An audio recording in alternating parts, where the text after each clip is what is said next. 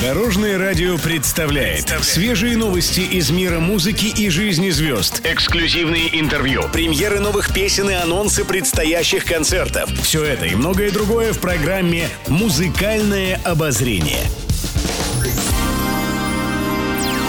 Добрый день! В студии Алена Арсентьева, и это программа «Музыкальное обозрение» на Дорожном радио. Пишет пресса. Пять лет назад Дмитрий Маликов во второй раз стал отцом. Певец не скрывает. С появлением сына его жизнь кардинально изменилась. В свежем интервью он рассказал, как проходят будни. Каждый день Маликов просыпается в 7.45 утра. В 8 он будет Марка, через полчаса они выходят на улицу играть в футбол.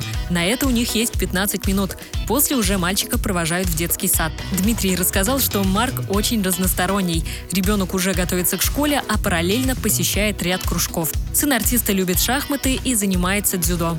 Также мальчик увлекается и музыкой, но выберет ли он эту сферу в будущем, Маликов не знает.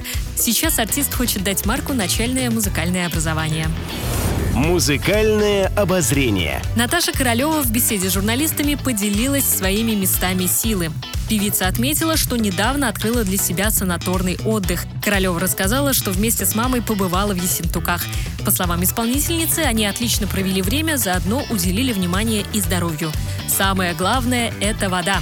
Вода – большая сила, и минеральные воды – это действительно здоровье, подчеркнула исполнительница хита «Желтые тюльпаны». В общем, места силы Королевой находятся на Кавказских минеральных водах. Певица посоветовала всем побывать здесь.